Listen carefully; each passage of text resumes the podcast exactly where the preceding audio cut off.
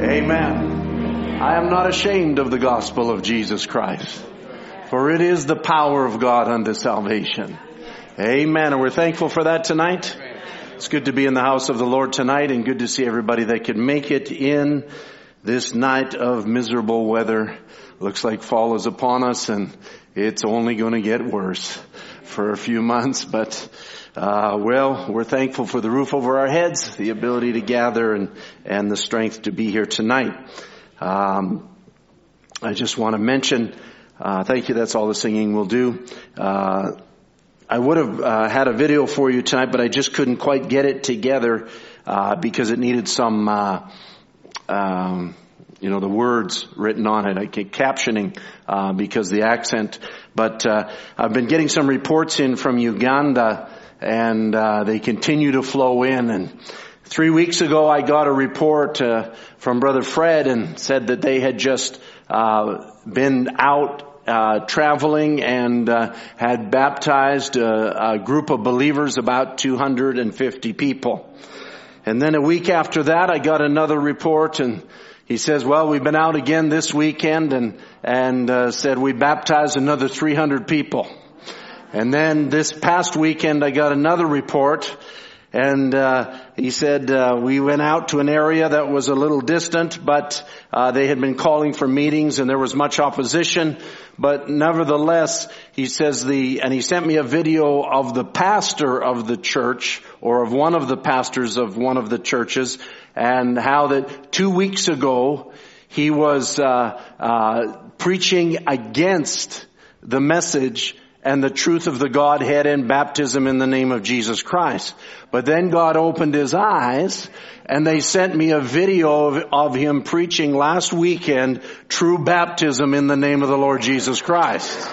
and he was on fire. Praise be to God. And last weekend they baptized about another 340 people. And so, I mean, if you just, if that was a weekly average, that's just one man. That's just one ministry, Brother Fred. If you took that every week for a year, that'd be about 15,000 people. And then you add in what Brother Stephen Abali's doing over in another area. You add in what these pastors that have caught the revelation are going and doing in their own areas. Um, it's out of control, but God's in control. The devil has no control and the opposition is rising up against it, but greater is he that's in us than he that's in the world. And, and I'll, begin traveling this Friday. Actually, we're, we're traveling to a very rugged, uh, uh, outback area, uh, that in the wilderness that's very hard to get to. It's northern Canada. And, uh, uh, we'll be there for about 10 days in Grande Prairie and Edmonton and preaching in a, a number of churches there. And, uh, uh, so we appreciate your prayers. We'll be back briefly. Then we're off to Africa, uh, Angola, uh, Uganda, and Ethiopia. We'll be on this trip into Africa. Then I'll be back briefly off to the United States and then after that trip off to India. And then I just got a call this morning from a brother in Europe who said, please, could you extend your trip to India and come back through Europe and have meetings on the way home. And I said, well, I says, I'll have to talk to my wife and see if she'll stay with me if I do that. and so uh, I said, uh, well, it's actually not the word I used. I said, I actually want to make sure my wife won't divorce me if I do that, is what I told him. He said, well, you tell her my wife hasn't divorced me. So sometimes traveling preachers leave their families and go off. Brother, Brother Murphy, Sister Tracy knows what that's all about. He goes for months over into China when he's able to, and we sure appreciate him and all that God has done uh, through his ministry over there in China. Amen. I want to just say one more thing, and that is, um, if you aren't already, you want to keep abreast of the uh, developments that are unfolding that we publish on our website, BibleWay.org. Uh, so that's BibleWay.org, and uh, if you're not following that, you'll want to. If you haven't seen the documentary, part two of the documentary, it's about 47 minutes long. It's just tremendous insights there. And I, I can't even share with you some of the recent testimonies, but we're working right now on the Believer's Faith Challenge report and hope to have that out by the end of October and uh, so that you'll be able to see some of the details. We have a lot of individual testimonies in this Believer's Faith Challenge report coming out. And uh, uh, I was I like the one from one brother where he said he said uh, my wife used to be the pastor, but now she's the one being pastored. you know, when the word comes in, people get a revelation. and it changes the dynamic of things. We thank God He changes our lives. Let's stand together and take the Bibles. If you have your Bible, I'm sure you do. Uh, we'll turn to the book of Revelation chapter 17.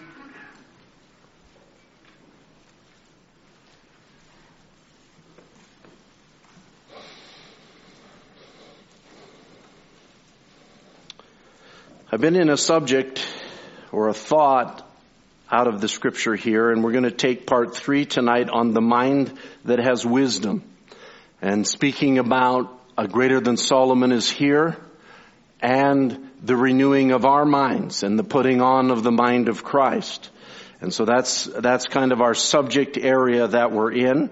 And let's read, let's just bow our heads in a word of prayer before we read. Heavenly Father, as we're gathered together with the saints that could make it in on a Wednesday night.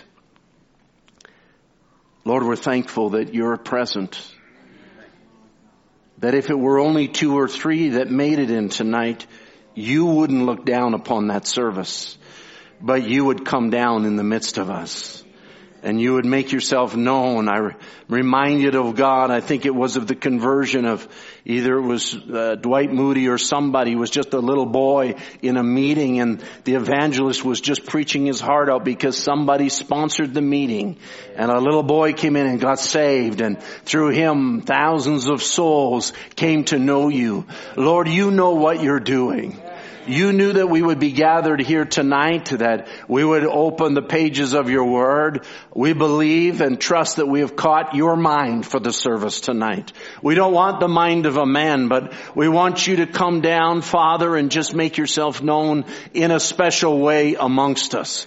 You know our, my heart and, and the things that you have dealt with me on. Lord, many things that are, are too much to be mentioned. And so if I could say it, Father, I just want to yield to you tonight. I just want you to direct this service the way you want it to go. Though it might be some instruction, though it may, might be some preaching, it might be uh, whatever it might be, Lord, we're just asking that the mind that has wisdom would be expressed tonight. Take complete control and come to the place that each one dwells at. For Lord, if there's one thing we need, it's more revelation tonight. And we ask it, Lord, and we commit ourselves to you in Jesus Christ's name. Amen. Revelation chapter 17, and we'll start from verse 1.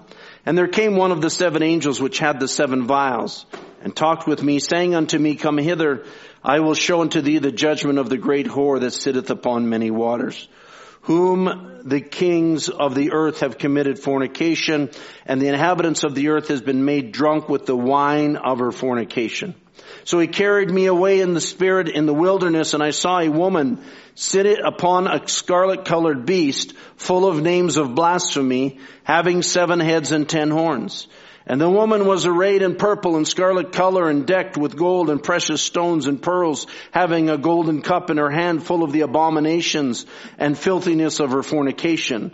And upon her head was a name written, Mystery Babylon, the Great, the mother of harlots and abominations of the earth. And I saw the woman drunken with the blood of the saints and with the blood of the martyrs of Jesus. And when I saw her, I wondered with great admiration. And the angel said unto me, Wherefore didst thou marvel? I will tell thee the mystery of the woman and of the beast that carrieth her, which has seven heads and ten horns. The beast which thou sawest which thou sawest was and is not and shall ascend out of the bottomless pit and go into perdition and they that dwell on the earth shall wonder whose names are not written in the book of life from the foundation of the world when they behold the beast that was and is not and yet is.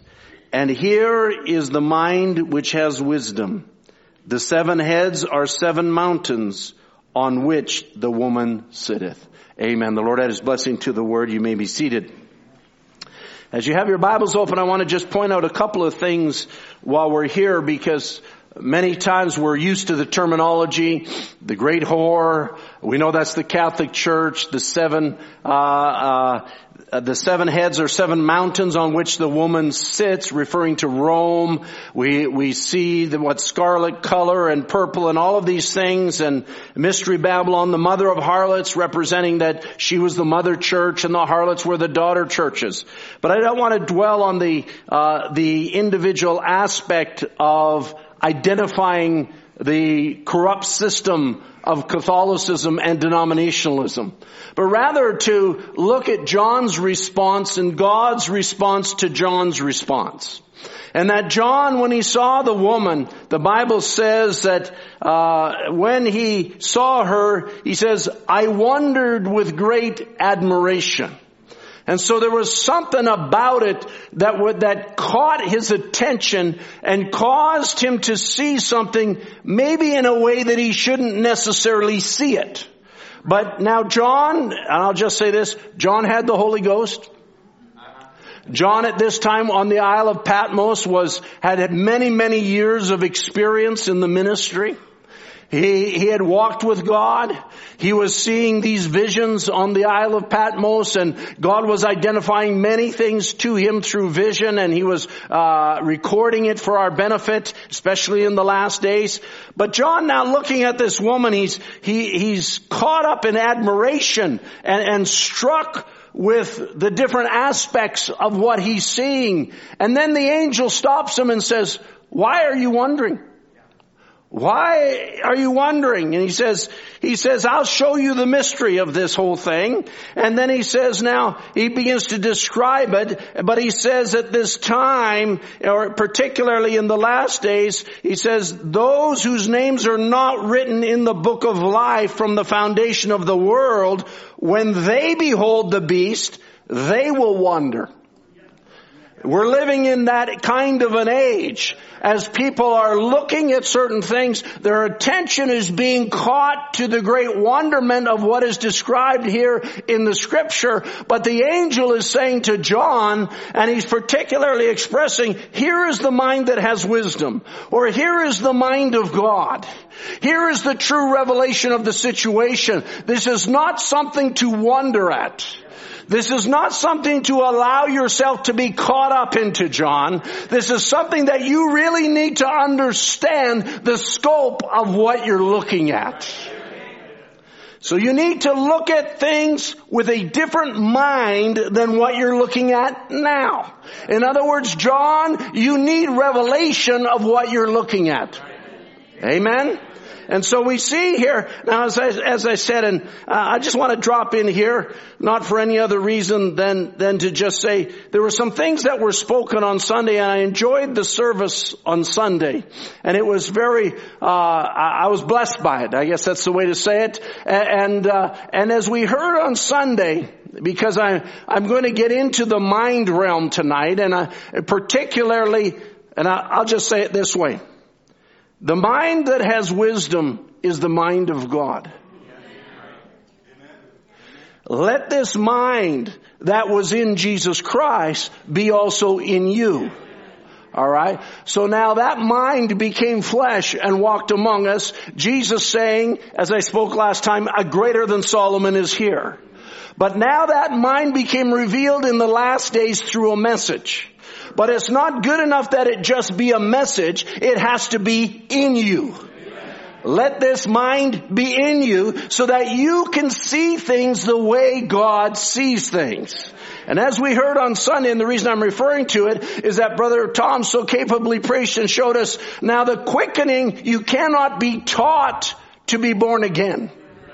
You cannot be taught to be uh, quickened by the Word. You must be born again by the incorruptible seed of God. It must be a supernatural act that changes your nature and then you are conformed by the power of God into the image of Jesus Christ. All right. And so, so now just refreshing your memory of what was preached on Sunday morning because it will help you tonight as we just lay a few things in here, uh, as simple as possible. So the preaching of the word now to those of us that have believed is to give faith or revelation because faith comes by hearing the word.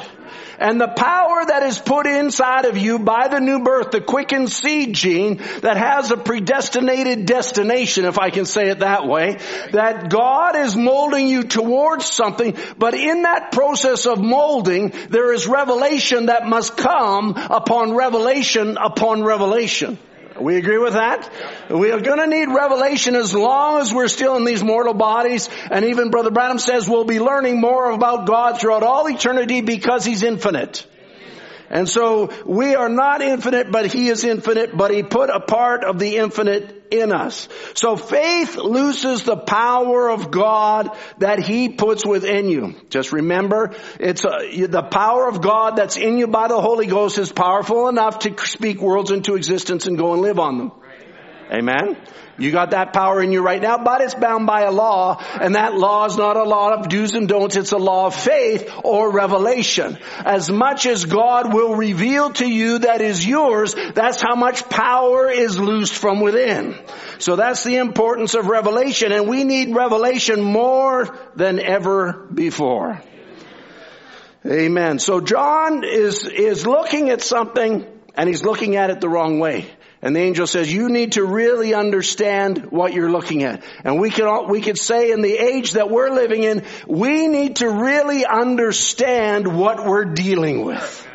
We need God to come down and take the veil off this age so that we are not uh, uh, trapped or enticed into wandering of some great thing in this age where the, we maybe need the angel Lord to come and rebuke us and say, why are you wondering at what you're wondering at?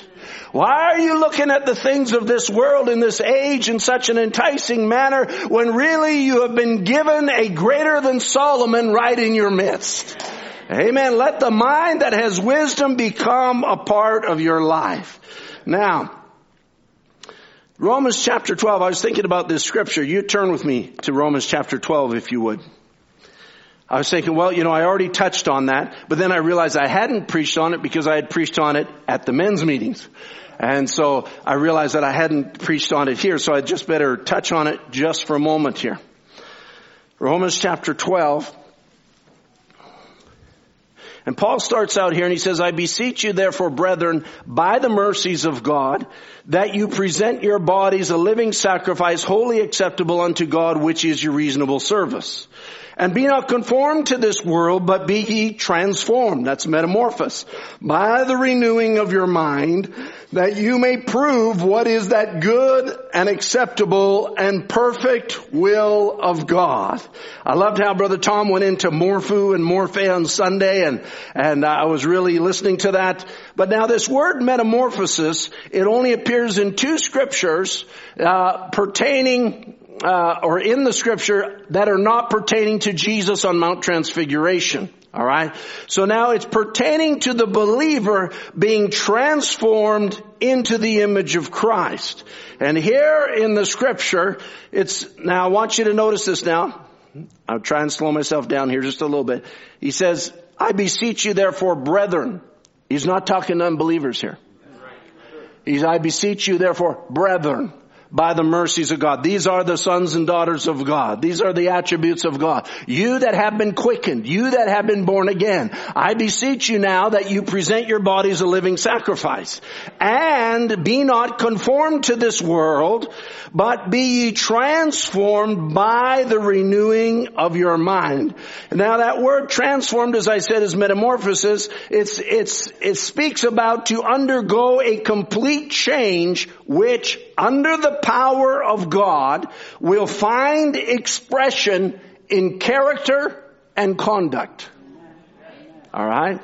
So this metamorphosis finds its expression in character and conduct, not in soul. He doesn't talk about the soul here. He talks about the body, he talks about the mind, because the soul is already quickened. The power is already laying there, but there must be a transforming of the mind away from the things of the world because you were raised in the rudiments of the world.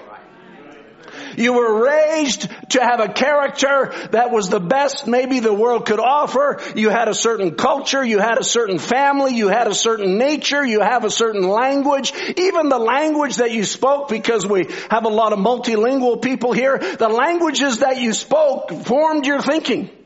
And actually because of the way that a certain language is constructed, because I know many languages do not have masculine and feminine pronouns. And that's why sometimes you hear a preacher get up and uh, from another country and he'll call a he a she and a she a he because in the English language that's different, but in their language it's all one.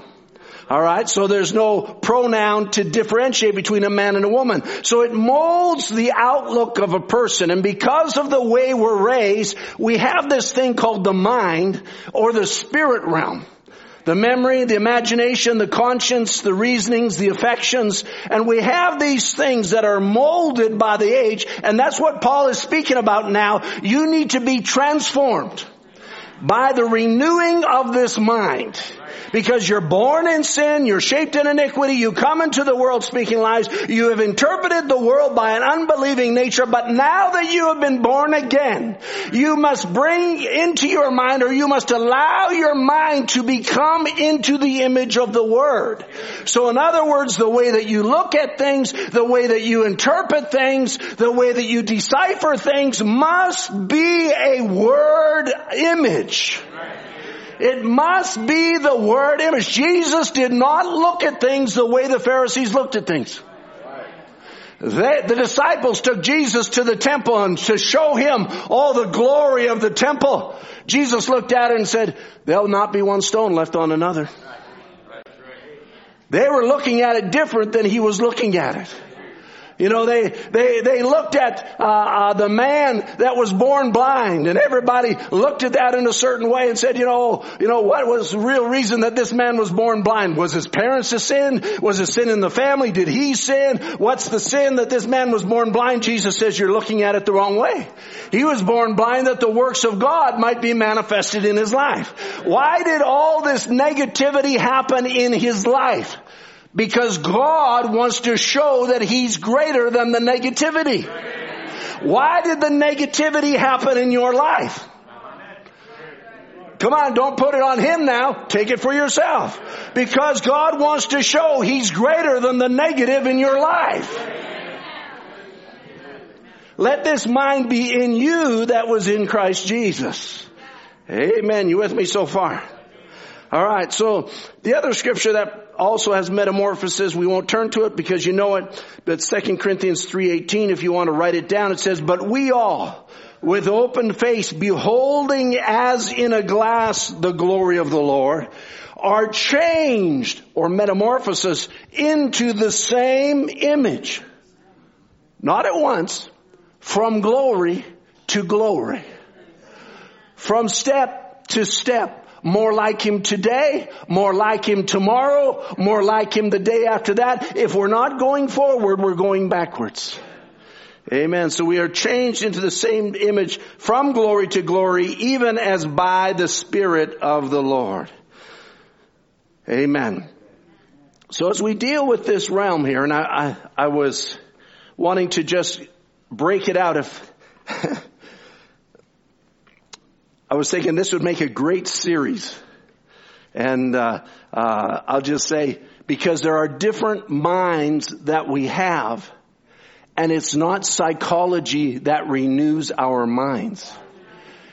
I'm not looking at psychology when we deal with the mind realm.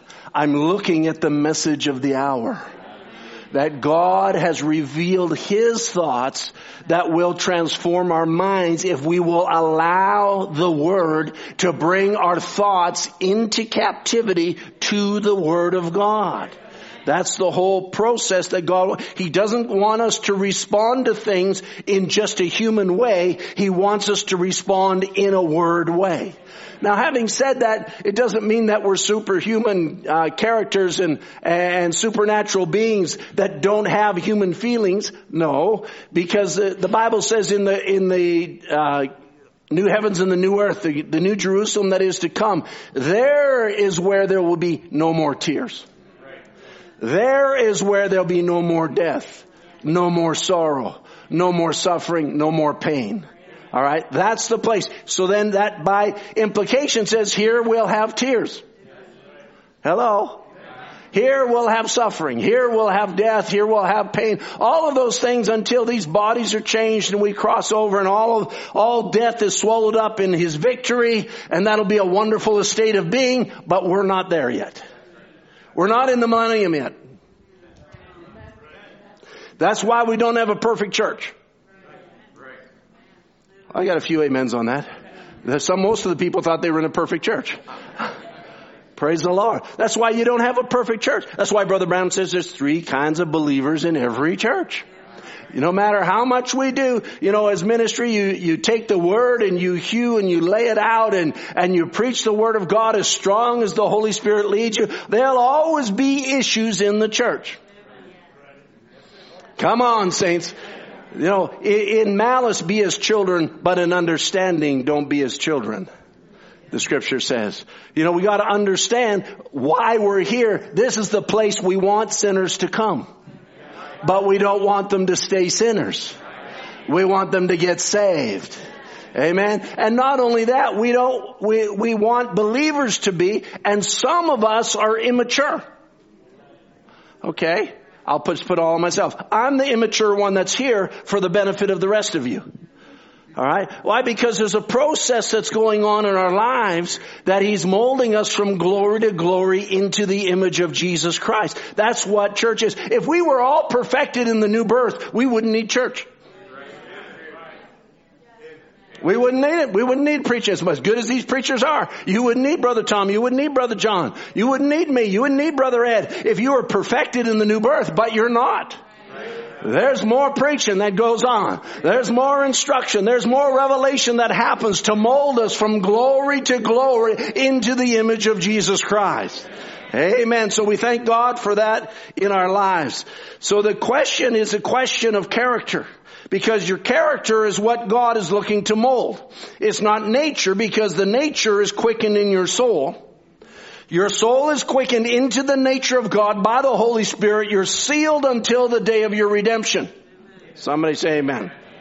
Alright? So we're sealed to the day of our redemption. Our soul, the devil can't get in there. It's sealed. There's no way for the devil to get in there. Doesn't, that's why Brother Branham says a person can even lose their mind and still have the Holy Ghost. Because once you're sealed in your soul, he says you're sealed. But uh, I'll say it this way, salvation is by grace. The Holy Spirit is a gift. Right?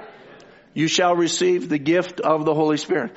But character is not a gift. Character is not given to you. Character is molded into you through victories. Character is a victory, not a gift. And so then if it is a victory, there must be a battle. And then if there is a battle, where is the battle? It's in the mind.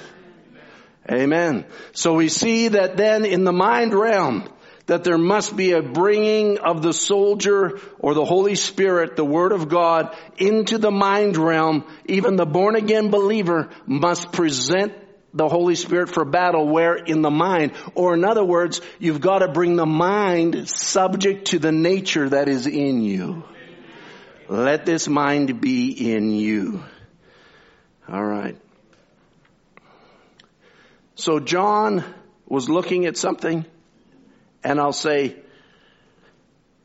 at the state that he was looking at it, he, if the angel left him there, he would have misinterpreted what he saw by his own mind.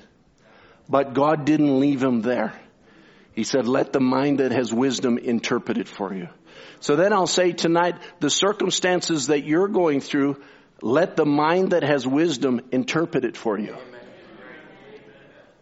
Not the world, not your own carnal thinking, not your, uh, you know, you've heard it preached, I've heard it preached here, you know, don't fall back on the excuse, that's just the way I am. That's not the mind that has wisdom. That's the excuse that has no wisdom. But let the mind that has wisdom be in you and interpret the circumstance to you and bring you into the reality of what it is that you're facing. Amen. So now, this great mind, and I, when I say mind, I'm not talking intelligence. I'm talking that which is in the thoughts of God. These great thoughts of God, it's, as we look at it, we know in, in the Bible, as we think of wisdom, we often think of Solomon. And then when Jesus came on the scene, we find that he said, a greater than Solomon is here. But when Solomon was here, and people look back at Solomon, they saw the gold. They saw the glorious temple. They saw the peace that was had. They saw the, the great uh, uh, natural out, uh, outcrops or outworking of that wisdom in the life of Solomon. And so they, they envision wisdom as being something that is manifested in the natural realm. But when Jesus came on the scene, the natural was lesser, but the supernatural was greater. And so there, Jesus says a greater than Solomon is here and basically told them, you don't recognize it. He says the queen of the south came from a long ways away to hear the wisdom of Solomon, but I say to you, a greater than Solomon is here. And they were looking like, where's the, where's the palace? Where's the glory? Where's the troops? Where's, because they are in their minds, that's what they wanted. They wanted a natural kingdom. But God was moving in a supernatural way right amongst them and they were missing it. And so they had to, there had to be a mind that was imparted on the day of Pentecost, a revelation of the Word of God of what it was all about. Jesus could stand before Pilate and Pilate said, are you a king? And Jesus said, for this cause was, did I come into the world, but my kingdom is not of this world. If my kingdom were of this world, my servants would fight. The kingdom that I'm expressing is greater than this world could ever express. Amen? So he could stand there and say, greater than Solomon is here. And Brother Branham could come in the last days under the open, opening of the word where John was told to seal it up. Paul couldn't look at it. None of the, uh, the church age messengers could look at it. Nobody could see it, but John sealed it up. There was things hidden all the way to the last days, but in the days of the voice of the seventh angel, all the mystery of the mind that has wisdom would be revealed. All the mystery of God would be revealed. And so people look at the message of a man with a seventh grade education and he can hardly put his sentences together, can hardly make a statement, and they think, oh well, it's such a humble ministry. It's so simple. It's so, it's so, uh, uh, sometimes hard to understand. No, it's a greater than Solomon's wisdom. It's a greater than Solomon's wisdom. That God could come and express it so clearly through a man without education and yet bring into the church the very mysteries of God so that they can receive the mind that they would need in the last days to see the things the way they need to see them. Praise be to God. So as I've been quoting, Philippians 2, let this mind be in you which was also in Christ Jesus, who being in the form or morphe of God, thought it not robbery to be equal with God, but made himself of no reputation and took upon him the form or morphe of a servant and was made in likeness of men. I'm just telling you morphe because you, you were instructed on it on Sunday. And being found in fashion as a man, he humbled himself and became obedient unto death, even the death of the cross. Here is the mind that has wisdom. Not the wisdom of this world. Not the wisdom of man. The wisdom of man was, was Peter saying, Lord, we'll never let them touch you. We'll never let these things happen to you. And Jesus turns to him and says, get behind me, Satan. That's not from God. That's not the wisdom that comes from above. That came from the pit of hell. If I don't suffer, if I don't die, then you can't be with me. I came to redeem you. I didn't come to just enjoy a few years on this earth. I came to pay the price as the perfect Lamb of God that takes away all the sin of the world. That where I go, you may be also. I go to prepare a place for you. Here's the mind that has wisdom. Brother Branham says, and I've quoted it recently, he says, Satan, he can't stand it. He knows that if the people get the true revelation of the true church and what she is, what she stands for, and that she can do the greater works, she will be an invincible army. If they get a true revelation of the two spirits within the framework of the Christian church, and by God's Spirit, discern and withstand the Antichrist spirit, or the spirit that is against the Word. That's what Jesus did to Peter. Peter said, oh, we're, you know, because I'm going to get into this now. Peter was in a sympathetic mode because of his own mind. He says, no, no, we, we want a earthly kingdom. You know, I, I'm big enough. I got a sword. We'll protect you. You know, even in the garden, you know how he lopped off the high priest's ear. He wasn't aiming for the ear, but that's how good a fighter he was. He only hit the ear. And you know, that's when many of us, when we take things into our own hands. We think, I can do this. I got this all under control. And all he managed to do was chop an ear off. That's the way many of us are. When we do it under our own ideas or our own control, but rather let the mind that has wisdom come into our lives and give us the right attitude towards the circumstances. But Peter, you know, in his own mind, he was thinking, you know, I, I got it all. Uh, it, the Antichrist spirit or the spirit that is against the word. It's not that it's not religious. The Antichrist spirit is religious. But it's against the word. And so this spirit Brother Branham says working right within the framework of the church. He says Satan, if she can discern and withstand it, Satan will be powerless before her. He will be as definitely thwarted today as when Christ withstood his every effort to gain power over him in the desert. Now what's he saying there? He's saying the mind that was in Christ could not be defeated by the devil. Why? Because he discerned or he interpreted or he filtered everything by the Word of God. I'm laying all these things in here for a reason. You'll see in just a moment. See, if we could see things the way that Jesus looked at him, if we could see it exactly the way that the mind that was in Jesus looks at things, then the devil would never defeat you.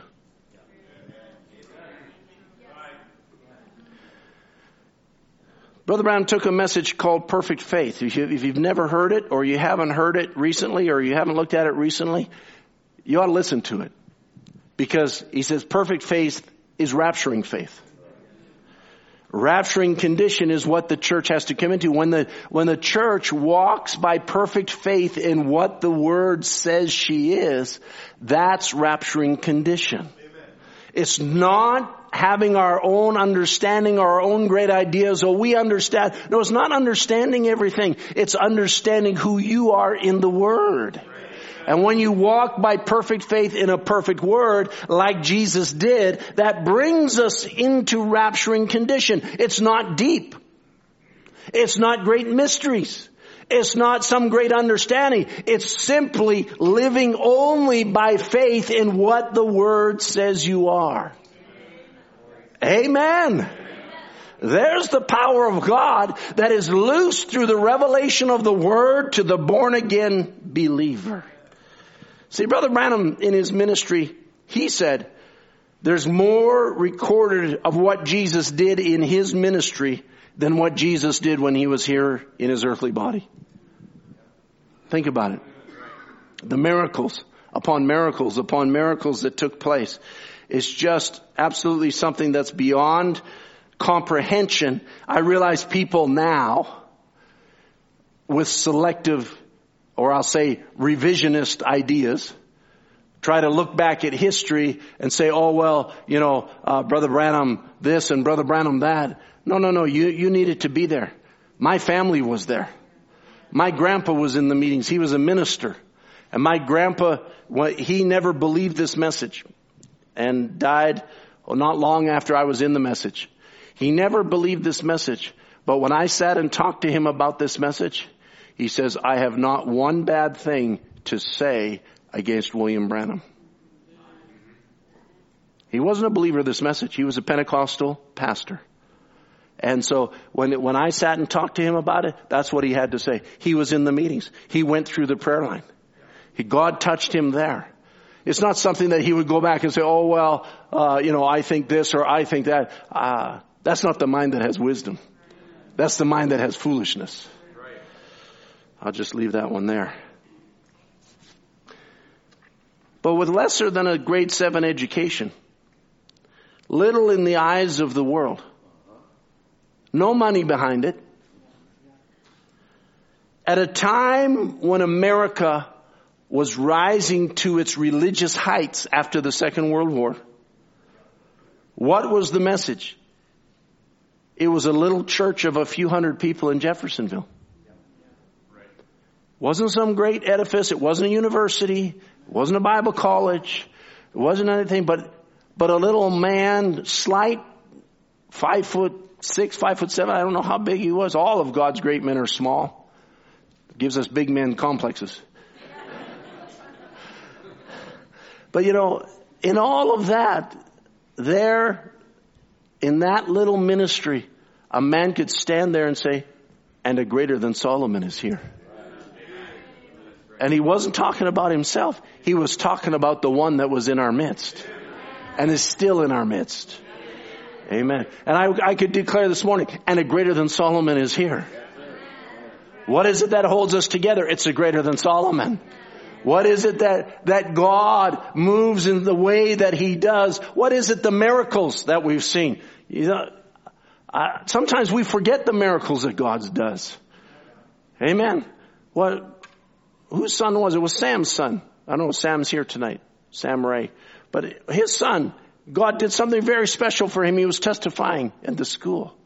You know, what did that? It wasn't a preacher. It wasn't the one that prayed for him. It was a greater than Solomon that was in our midst. When I, when I think of the pastor, and I've been thinking about this a lot lately, uh, up in Grande Prairie, Brother Darren and how his daughter had a brain tumor. And between Grande Prairie and Edmonton, as they're flying her from Grande Prairie to Edmonton because her body's going into seizures because she's got a brain tumor and they've got the picture of it. By the time they get to Edmonton, that brain tumor is dissolved.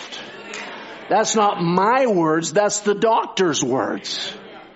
And how that well, you know, what did that? Was it a prayer of some man? No, it's not our prayers. We thank God that He hears our prayers, but it's Him that does the healing. It's the Lord Jesus Christ that is the wonderful one. It's not any man that, that, that does these kinds of things and different things uh, that we could talk about even right in our midst. What is that? There's a greater than Solomon that's in our midst. And if we could get into that mind that he's in, then all things would be possible to them that believe. Well, let's, let's just look at it. All right, I got 20 minutes left to preach about two hours worth.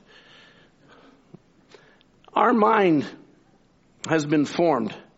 Uh, I was looking at a message with some brothers last night. And uh, we were just, you know, into the message, trying to do God a service, and we were talking about it. And Brother Branham starts this message, 1965, and he's and he says now, he just announces his title, "Trying to do God a service without being the will of God. That's his statement. Next statement. God is sovereign. Period. His first statement in that message, once he announces his title, God is sovereign. Hallelujah. He says there's only one way to serve God, and that's by doing His will at His command. And God being sovereign, there's no one to tell him what to do or how to do it. Somebody say amen to that. He knows the right way to do it. And he says, and that makes me feel good. And I say, that makes me feel good. You know why it makes me feel good? Cause then I don't have to figure it out. He's the one that knows everything. He's the one that has all the answers. Amen. All I gotta do is to get into His mind. He says it ought to make all of us feel good. And I'm sure it does. He says for one would have it coming this way and one would have it going that way and one the other way. But He is the one that knows what He's doing. God is sovereign. God has a way of allowing certain things to happen in our earthly lives to shape us. But we must bring all of those things subject to the Word of God. And we've got to understand how God operates so that we can allow Him to have that operation in our lives because many times as human beings, the greatest fault that we have is we get, I'll say it this way, sympathetic. But it also can be a great strength or a great channel for God to operate in. And I, and I, won't even say that a great channel because there's a way of sympathy that is negative and there's a way of sympathy that God uses. And so let me, let me just look at that just for a moment because just being a sympathetic person will get you into trouble. Because, you know, to have sympathy for someone, you know, when you feel for somebody in just a human level, that's going to draw you into their suffering in a way that you don't want to be drawn in. But we, we, it has to work the other way around. Now I want to say this to start. Brother Branham never uses the word empathy. Okay, just so you know that. A lot of times we say we need empathy, not sympathy. Well, Brother Branham never uses the word empathy. He actually uses the word compassion. And he says what we need rather than sympathy is godly compassion. And I remember when Solomon had those two women there that had the one baby and they were both claiming the rights of motherhood to that one baby because they had each had a baby. One of the babies had died and you know the story. They were actually both harlots and, and they were, uh, they were, uh, trying to claim this one child. But Solomon did not operate on a sympathetic level. All right, a sympathetic level would have said, you know what, we want to, we're going to have joint custody here. You know, you're going to have it one day and then you're going to have it the next day and, you know, you can have it on weekends and you can have visitation rights and all of those kind of things. That's the, that's the sympathetic mind. Amen. But that's not the mind that has wisdom. And so, uh, you know, so Solomon, he just took that and said, you know what? I'll tell you what's going to happen here. What we're going to do is we're going to take this baby and seeing as neither mother is saying that it's not hers, then we're just going to take and divide the baby. Now of course Solomon wasn't actually going to divide the baby, but he says, bring me a sword and cut this child in half and give them each half the child. And of course that brought out the right sympathetic response of the mother that brought out a reaction that said, no, no, no, no, it, it just let, I'd rather let her raise it than the baby be killed. And Solomon says, well, there you go. That's, that's the right mother. Now we all might say, well, that's so simple. But you didn't figure it out. You'd have been the one saying, well, I guess joint custody is the best way to go. Why? Because you have sympathy on the child and you can only view it as a humanistic realm. While at least the child gets to live if it goes this one part-time and that one part-time. No, Solomon had to rise above that with the gift that he had to take the mind that will solve the situation. Amen. Let this mind be in you. So he applied the mind that has wisdom to the situation. But now we all have a certain sympathetic mind because of things that we've been through. And uh, we have an identification with humanity. And your identification with humanity is different than my identification with humanity. You come from a different home than I come from. And you come from different parents than I come from. Some of us come from broken homes. Some of us come from maybe one of the parents passed away or something or, or someone come from a nice home and the parents were there and lived good lives. And, and those of you that were raised in message homes, you ought to thank God every day of your life. You know, I was thinking the other day, I used to think when I started having children, we started having children, I thought, I'm going to be a perfect parent. I'm not going to make the mistakes that the others made. And then after a while I thought, you know what? There's no such thing as a perfect parent. I thought that's what it is. There's no such thing as a perfect parent. But after a while I realized there is such a thing as a perfect parent. It's those parents that haven't had children yet. They're perfect because they never made a mistake yet, right? Because they haven't had their children yet. But you all just wait, you young couples. When you start having children, you'll realize, oh, I'm not the perfect parent I thought I was. Oh, it got quiet in here all of a sudden. Maybe I'm the only one that realized that so far. But we come into this identification of humanity, and we're all different. But there's one thing we all need the mind that was in Christ Jesus. God does not give us the new birth and leave us to haphazardly fight the battle that's in the mind. Now, this is the part that we could be on hours. You have mind battles. Listen, the devil wants to call it what do they call it? Mental illness. Is that what it is?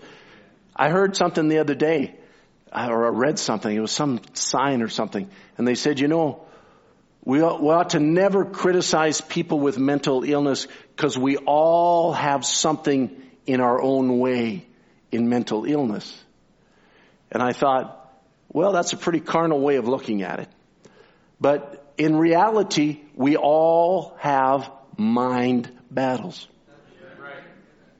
The question is whether, as Brother Branham said in Greatest Battle Ever Fought, and I don't have time to go through the quotes, I have them here, but I don't have time.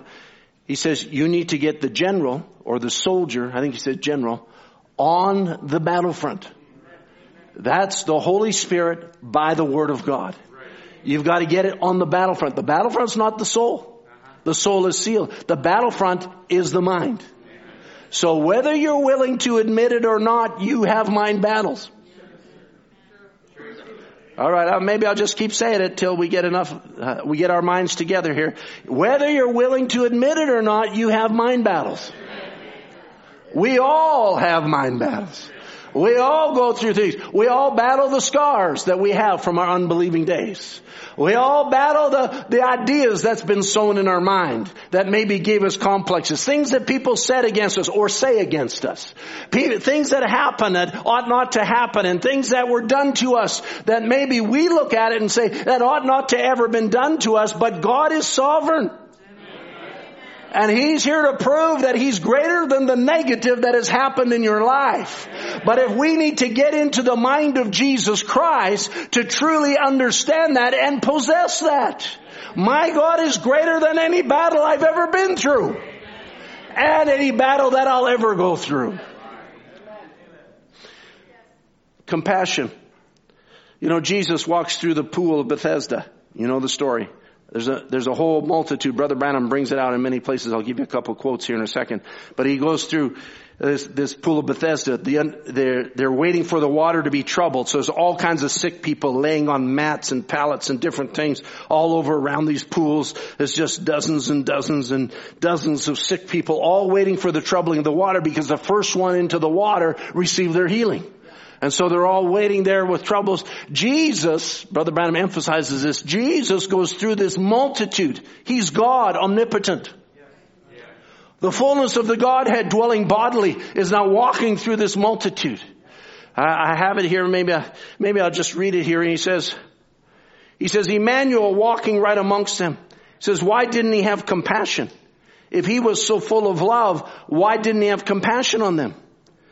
People, let me not say this not as a rebuke, let me say this with kind, tenderly Christian love.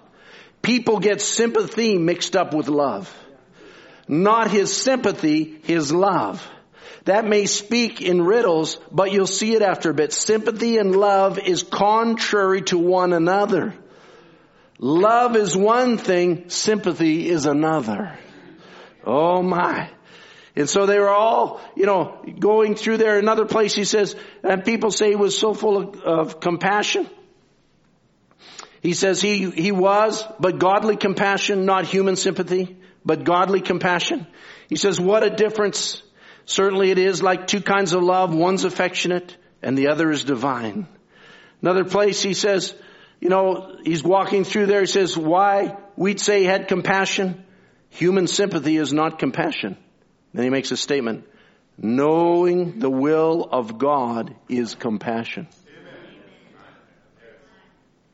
Knowing the will of God or know the will of God is compassion. If you know the will of God, that's true compassion. See, when you're confronted with a circumstance and you say, oh, in my humanity, I would want that person not to suffer. That's our humanity. But in the Word, character is not made without suffering.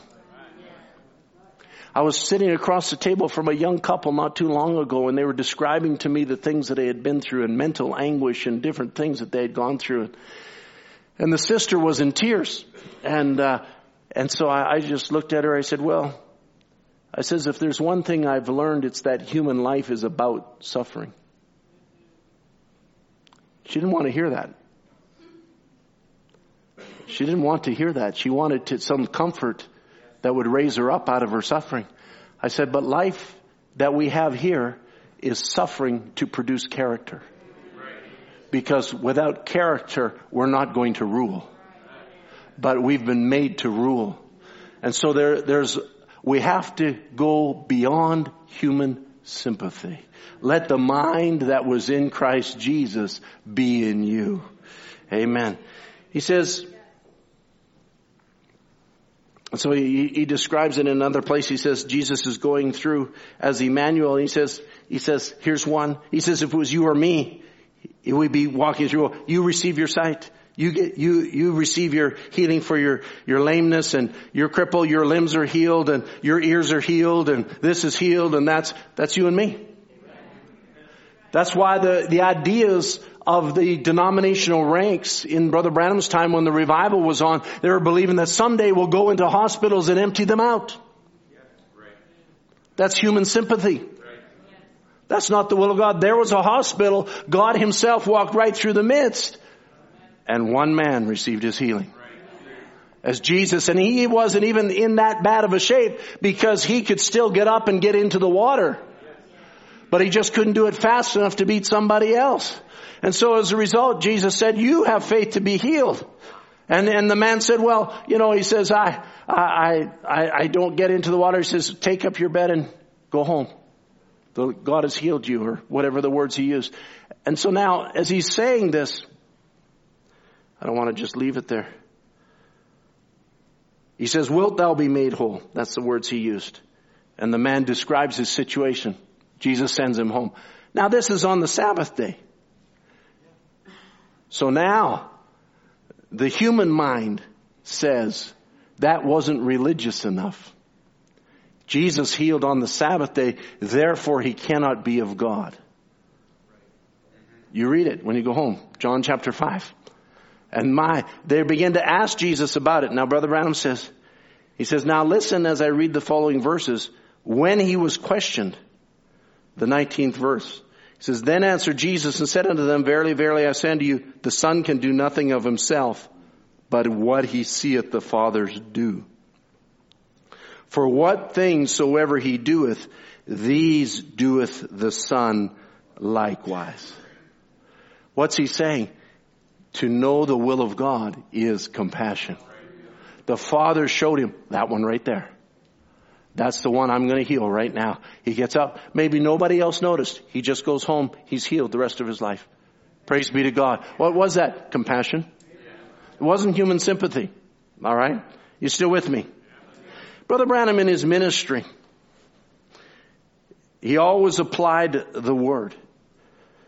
If he didn't see a vision, he would point people to the word. You know, you were healed 1900 years ago. And Yet there were things in Brother Branham's life that moved him. Alright? Things that God allowed in this, I'll just say mind realm because it's not in the soul realm. That really, it really affected him every time he saw a cross-eyed child. Is that right? Why? Because his daughter died being cross-eyed in great pain.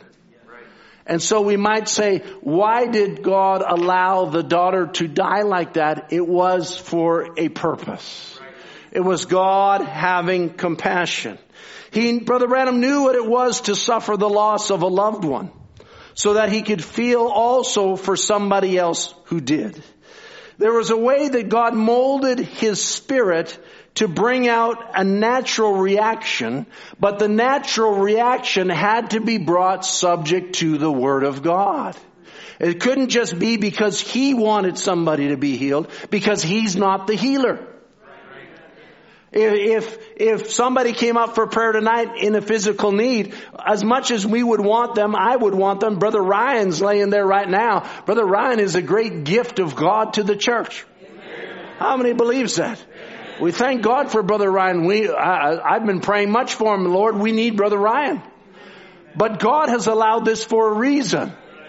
You know, it's not nothing that happens by chance, but all things work together for good to those who love God, who are the called according to His purpose. Not sympathy. Divine love. Those who love God and are the called according to His purpose, but it's just understanding the mind of God. I don't know the mind of God for Brother Ryan, but I am quite sure that God is speaking to Brother Ryan. And when we see Brother Ryan here leading songs again, maybe as he's laying there on the bed, I don't know, I'm just saying, maybe while he's laying there on the bed, God inspire him with all kinds of songs to write. That he'll learn something that he never learned before in the midst of this suffering to bring something in his character for what purpose? To bless you and me. That's God's compassion. Brother Peter, is he here tonight? He's not here tonight. Probably working. Brother Peter Rakadroka, we know that the battle he just went through. He, he suffered a lot with the battle against cancer, the tumor that he had and the, and the, the treatment that he underwent.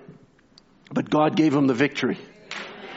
But while he was in the battle, it's not in my notes, I'm just saying this. While he was in the battle, he had time to translate messages into his native, I think, Fiji language.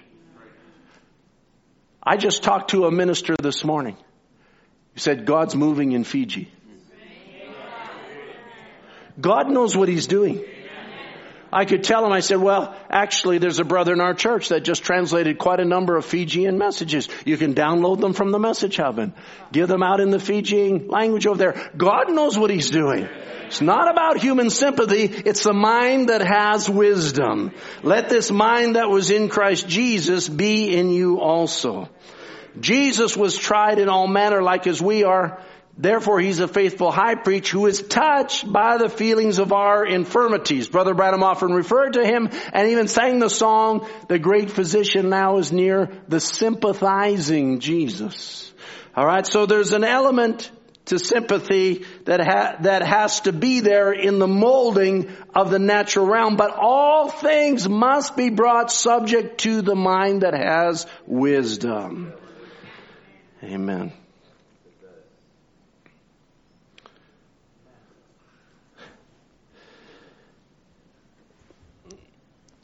I'll bring this to a close as quickly as I can here. Yes, we're near the end. Brother Branham says the thing of feeling sorry for somebody, and then the thing you've got to be honest with the people. That's what the trouble today. We use too much petty sympathy. That's right, you've got to tell the truth, and God will honor truth.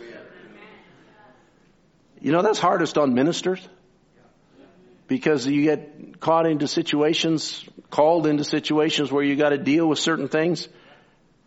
You got to give them the truth because that's the only thing that's going to help them.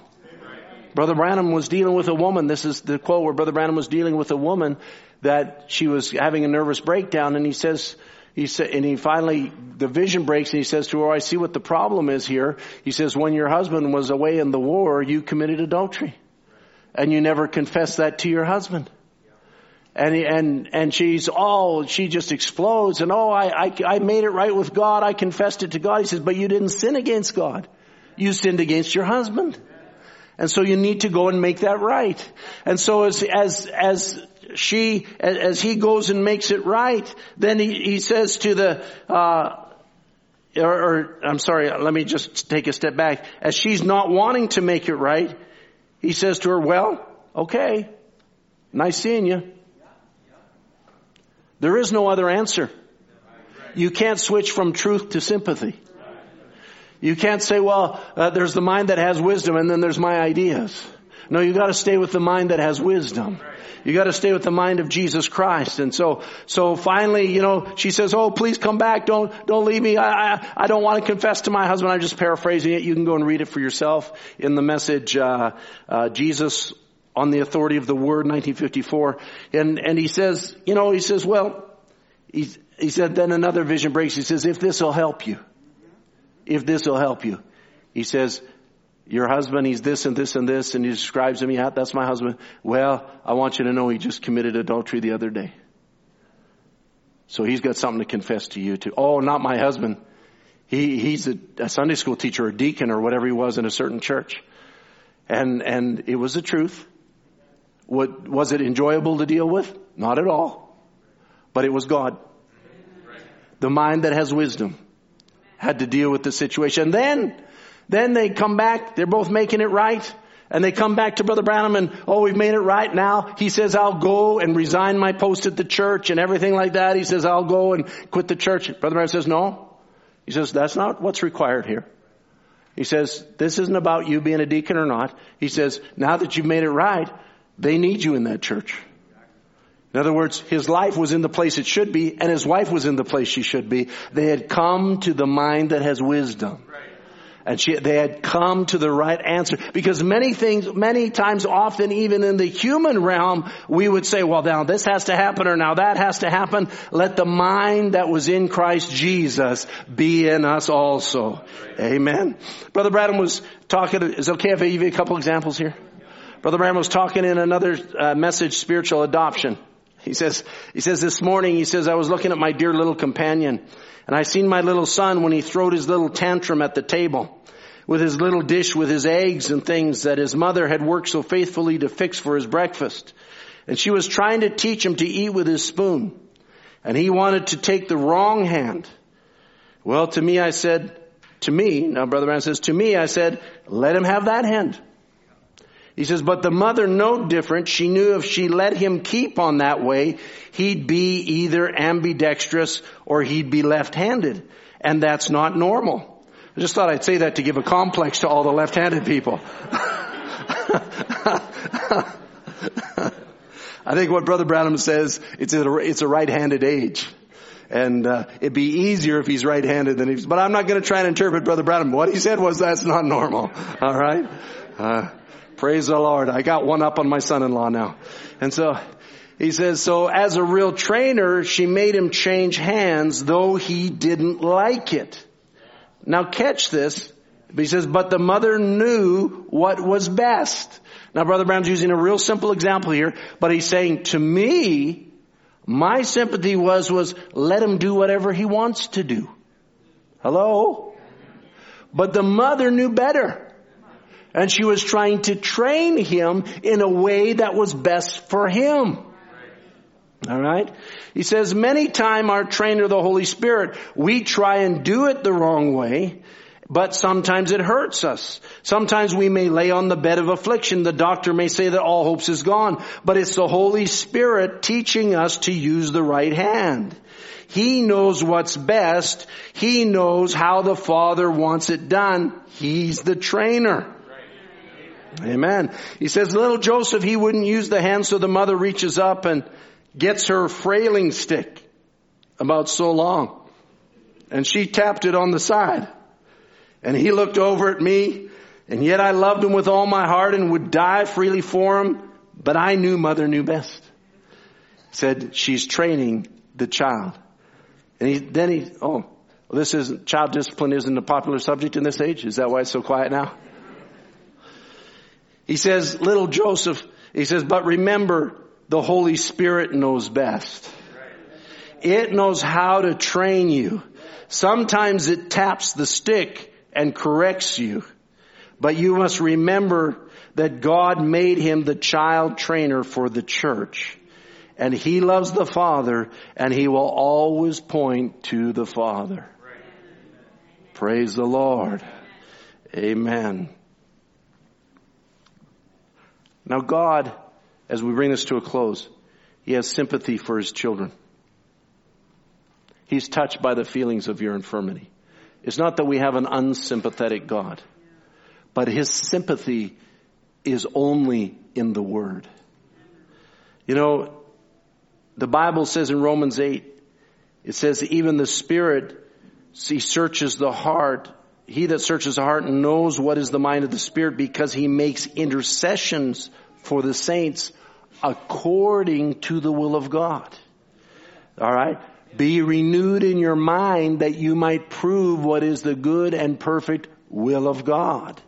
All right. And so he says, and then he says, for we know all things work together for good to them that love God, to them who are called according to his purpose. Luke chapter 11, Jesus speaking, he says, if a, if a man, if a son shall ask bread of any of you that is a father, will he give him a stone? Or if he ask a fish, will he for a fish give him a serpent? Or if he ask an egg, will he give him a scorpion? If you then being evil know how to give good gifts to your children, how much more shall your heavenly father give the Holy Spirit to them that ask Him.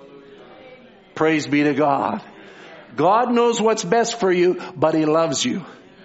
It's not in human sympathy, it's godly compassion.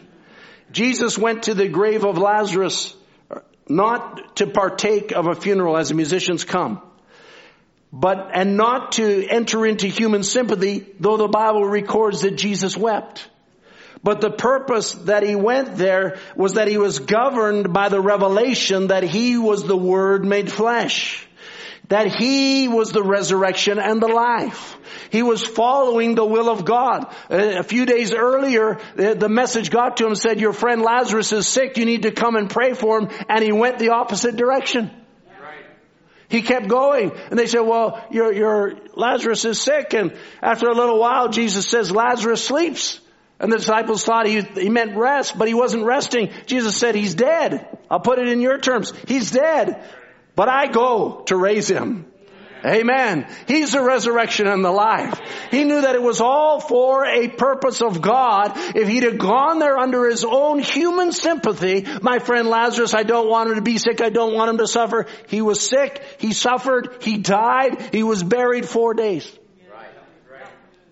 Human sympathy would say, don't even ask. Just kind of console the sisters.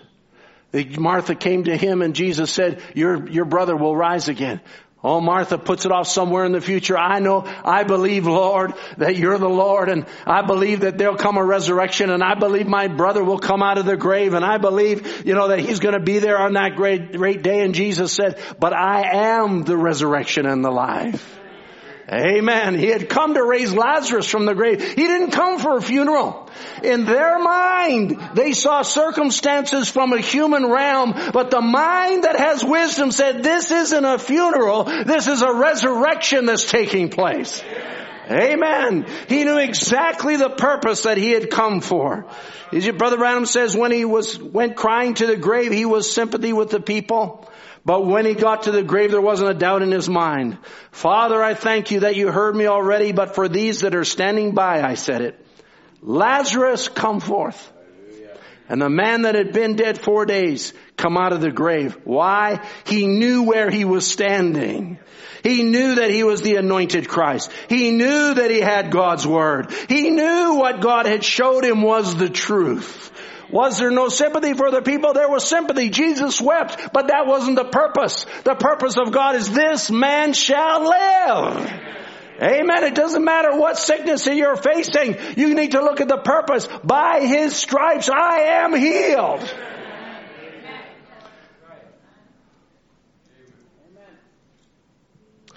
See, demons use sympathy.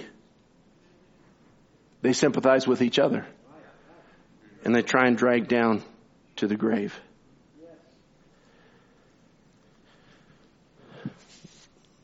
One place,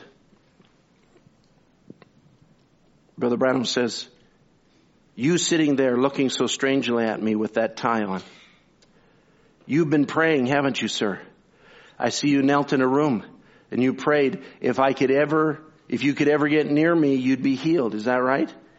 You suffer with kidney trouble. Isn't that true? Jesus Christ makes you whole, my brother. You stand to your feet. And then he says, now there goes that spirit of blackness, a darkness leaving that man. That must have been great encouragement to that man. It says, seemingly you could see it, watch it. It's got a sympathizing partner. Just a moment. There it is. There it falls. Yes, there it falls over a man sitting there with a t-shirt on. Black-headed man, his hands on his face. Stand up, young man. You suffer with kidney stones. Isn't that right? Accept Jesus now as your healer that healed you 1900 years ago. Have faith in God. There was sympathy going on between demons that was trying to hold sickness in its place. But the mind that has wisdom came on the scene and showed the reality of the situation. You know, when this one got healed over here, this one over here was feeling it and, and, but there was a mind that was present in the room to show what was really taking place. And he could say, that's just a sympathizing spirit. You need to rise up too and accept your healing. Amen. Jesus has already healed you. Jairus coming to Jesus. His daughter was dying. I, I can't hardly close, but I gotta close this. He, his daughter was dying and he, he was running to Jesus. Who had just come on his shore, on his side of the lake. And many were sympathizing with Jairus about his daughter. His anguish was real. And, and, and then as he come to Jesus, and then the woman was healed of the blood issue, and the, Jairus was waiting for Jesus to come to the house because Jesus said, I'll come to the house. And then there's a whole human element going on here. And the, then somebody shows up and says, don't trouble the master, your daughter died. What was Jesus' response? It wasn't to put his arm around him and say, it's okay. Don't worry. Something good will come out of it. No, he says, only believe. Have faith in God. Only believe. Have faith in God. Jesus went into the house, raised up the daughter there in the house. Hallelujah. What was it about? The mind that has wisdom. There's a mind that looked at the circumstances and saw the reality of the supernatural and looked beyond the human element. Be not afraid, only believe. Let's stand together.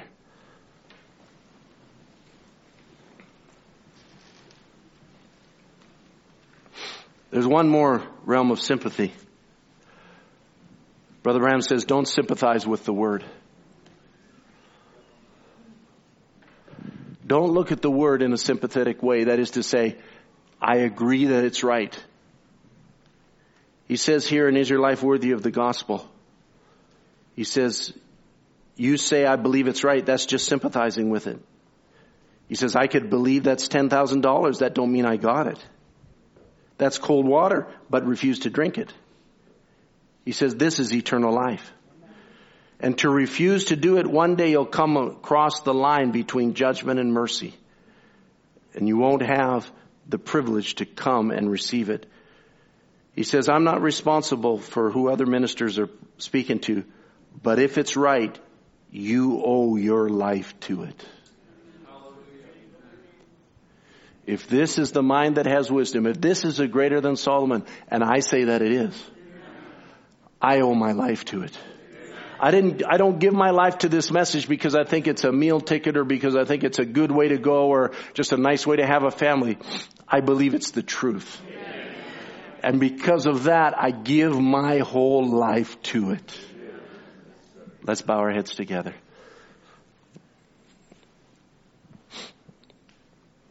Just play something softly, Brother Benjamin, if you would. Maybe there's somebody here that just want to say, Lord, I need the mind that has wisdom. I got circumstances I cannot decipher. I got a situation in my life. Even as believers, we have situations that are beyond our control. Many times, I, I'm on my knees saying, Lord, I don't understand this. I just don't understand it. Help me, Lord. To make the right decisions. Help me, Lord. To move in the right direction. Help me, Lord, to approach it in the right way, the way you would. It's not a what would Jesus do thing. No, it's a personal experience with the Lord Jesus Christ. Let the mind that was in Christ come in you. Let your, renew your mind. Let your mind be transformed by the renewing of it. Say, Oh God, come in the power of your resurrection and change my thinking away from what I was raised, away from what I was uh, taught, away from any kind of, if there's any humanistic, human element in me that's contrary to the word, take it out of me, Lord. Just take it away. And let the mind that was in Jesus Christ be in me. You want to commit that to God? Why don't you do that tonight, whatever way you want to do that to Him as we pray. Heavenly Father, Lord, we, we just come into your presence tonight. We've been hearing your word and the presence of the Holy Spirit has been near, wooing our hearts, instructing us, Lord, drawing us near to yourself. And Lord, we want to come with an open heart and with an open confession tonight and say, Lord, if there be anything in my thoughts that's contrary to the great mind of Jesus Christ, you sent that mind in revealed form through the message of the hour. The world can't stand it. It's too simple. It's not in their educated format.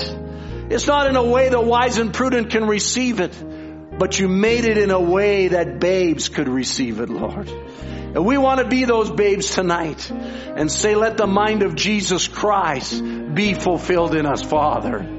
Oh Lord, may this supernatural divine revelation that's been poured out in this age not just come into a message, but may it come into individuals, Lord, until their every step, their every thought, their every action is just the word expressed. There's somebody here tonight that says, Lord, I'm not where I ought to be. Lord, come down and change them tonight. Fill them with the Holy Ghost, Lord. Make them what they ought to be. Let them be fully surrendered, renouncing the conforming of the world and accepting the transforming power of the resurrection of Jesus Christ. Lord, we commit ourselves to you. Have your way, Lord, we pray. In Jesus Christ's name we ask it. I want to sing that song, I have a father. He knows my name.